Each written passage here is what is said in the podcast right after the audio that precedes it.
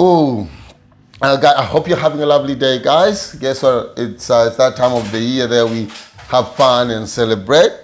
I want, I want to share with you a story, but before I share that story, I want to give you a really good concept of where I'm coming from. So, here's the big question Why does it take some people six weeks to reach their health goal, while it takes others years not even to hit their health goals? I'm Tom Shioya, and I help people overcome their inner conflicts, self sabotaging thoughts, and daily challenges so that they can unleash their full potential and live out the dream they truly desire.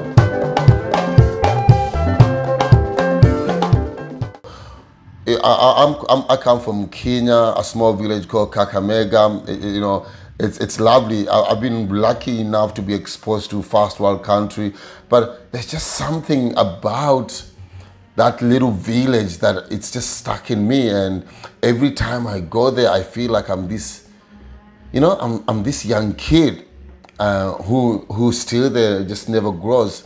And some of my best memories was, um, you know, sitting down or maybe on a Saturday with a group of maybe 10, 20 siblings and um, and all that, and just just having a nice time, like on a fire and eating and and you know having fun. That that was really really one of the best things that um, really used to happen, and that's something I miss. You know, I live in Australia, beautiful country, and we get everything, but um, you know, it's a shame that my next door neighbor actually don't know him. I don't know my next my next door neighbor.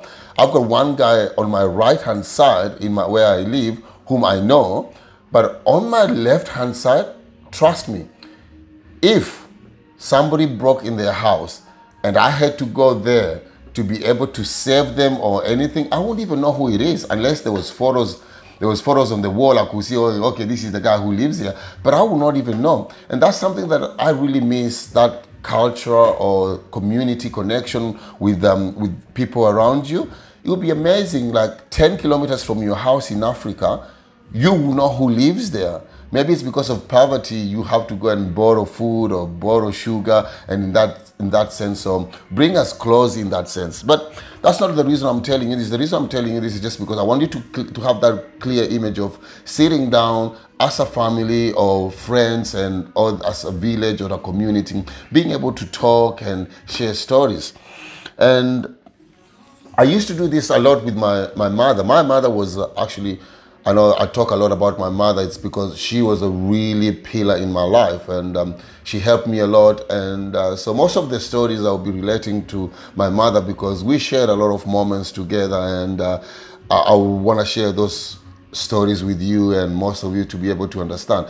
My mother, for a woman who never went to school, she was a very intelligent woman and i've met a few people who are intelligent my wife is a very intelligent woman but my mother was on another level so the story i'm sharing with you today is very different. I remember one day not, not, not one day on several occasions it will be on a, a saturday or it will be on a friday. I will sit with my mother and so in Africa, you what, what happens is you grow all your, your your food, and so when you grow your food, you will bring the food from the land, and you will sit down and you start either cleaning it or maybe dividing what you're going to eat and what you're not going to eat. So I used to remember sitting with my mother down, and uh, we- we're going through the process of either cleaning, whether they're called yams or sweet potatoes. And she would sit down and she goes, she used to call me Thomas. Thomas, I want you to share with me what you did this week and you failed. And I didn't understand. I didn't. I, I- didn't understand why my mother wanted me to share with her something that I failed. Being a, a son, I'll be like, "Oh, mom, I didn't fail anything this this week. I always do well." And she goes, "No, I'm a, I'm a bit disappointed. I, I, I would like for you to do something, and you let me know what it is that you did that you could not do it, and um, you failed at it."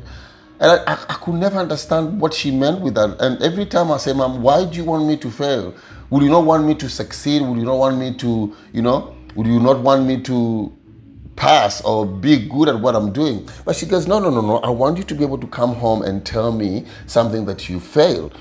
I didn't understand where she went with this. And up to the time I left the village, I didn't understand why she was so obsessed by me doing something and going to tell her that I failed. And I, I, found it was quite a bizarre story to an extent. I really didn't like what she was telling me, and I couldn't figure out what she was trying to do.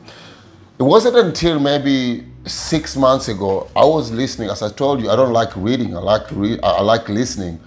Um, I listened to a TED talk. One of the one of the presenters there, she spoke about the same thing that her mother used to ask her or I think it was the mother or the father used to ask him, What did you not do well at school? What did you fail?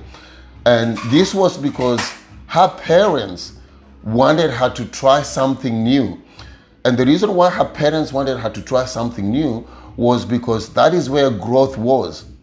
If you fail, if you try something new and you fail, you knew you were growing. But if you did the same stuff every time and you came on top and you, you were excellent about it, which is good, but trying something different and being able to not do it right or fail, that was key for you learning something new.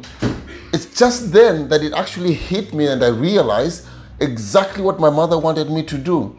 My mother was setting me for life to be able to take challenges on. My mother was setting me in life so that I could try something different or I could do something different, fail, but I was taking charge, I was taking chances. I wasn't doing the same thing that I knew I was good at and being able to do that because growth comes from being uncomfortable. And being uncomfortable is from doing things that you're not used to. And in my life, without knowing subconsciously, I've been able to try things in different ways. Like now, I started my own app. I'm not saying this to brag or whatever. I've started running my workshop, mindset workshop. I've been able to be successful running two, three gyms. You know, so I've got all these things that I'm trying. I'm actually doing them, and I'm looking at where do I fail. And some of them I'm failing, but I'm learning from it. So it's taken me 40 years to be able to understand what my mother was doing to me, and it's just because of what this woman shared that from the TED talk, I came to understand what my mother was doing. I felt so painful that I could not sit there and tell her thank you because I didn't learn what she was doing. That is how advanced she was. That is how ahead of time she was for a woman who did actually go to school. But that's how good she was in a mindset thing. I, I just couldn't believe it. When the penny dropped, I just went, Holy God, this is what she was trying to get me to do. And I could understand that by then. This was a really good wake up call for me. So, the things that I've done in my life, it's because of that seed was planted to me that I have I have to do something to challenge myself. Even speaking in front of the camera, I had to challenge myself to be able to fail and to do this. But because that seed was planted with my mother when I was growing up.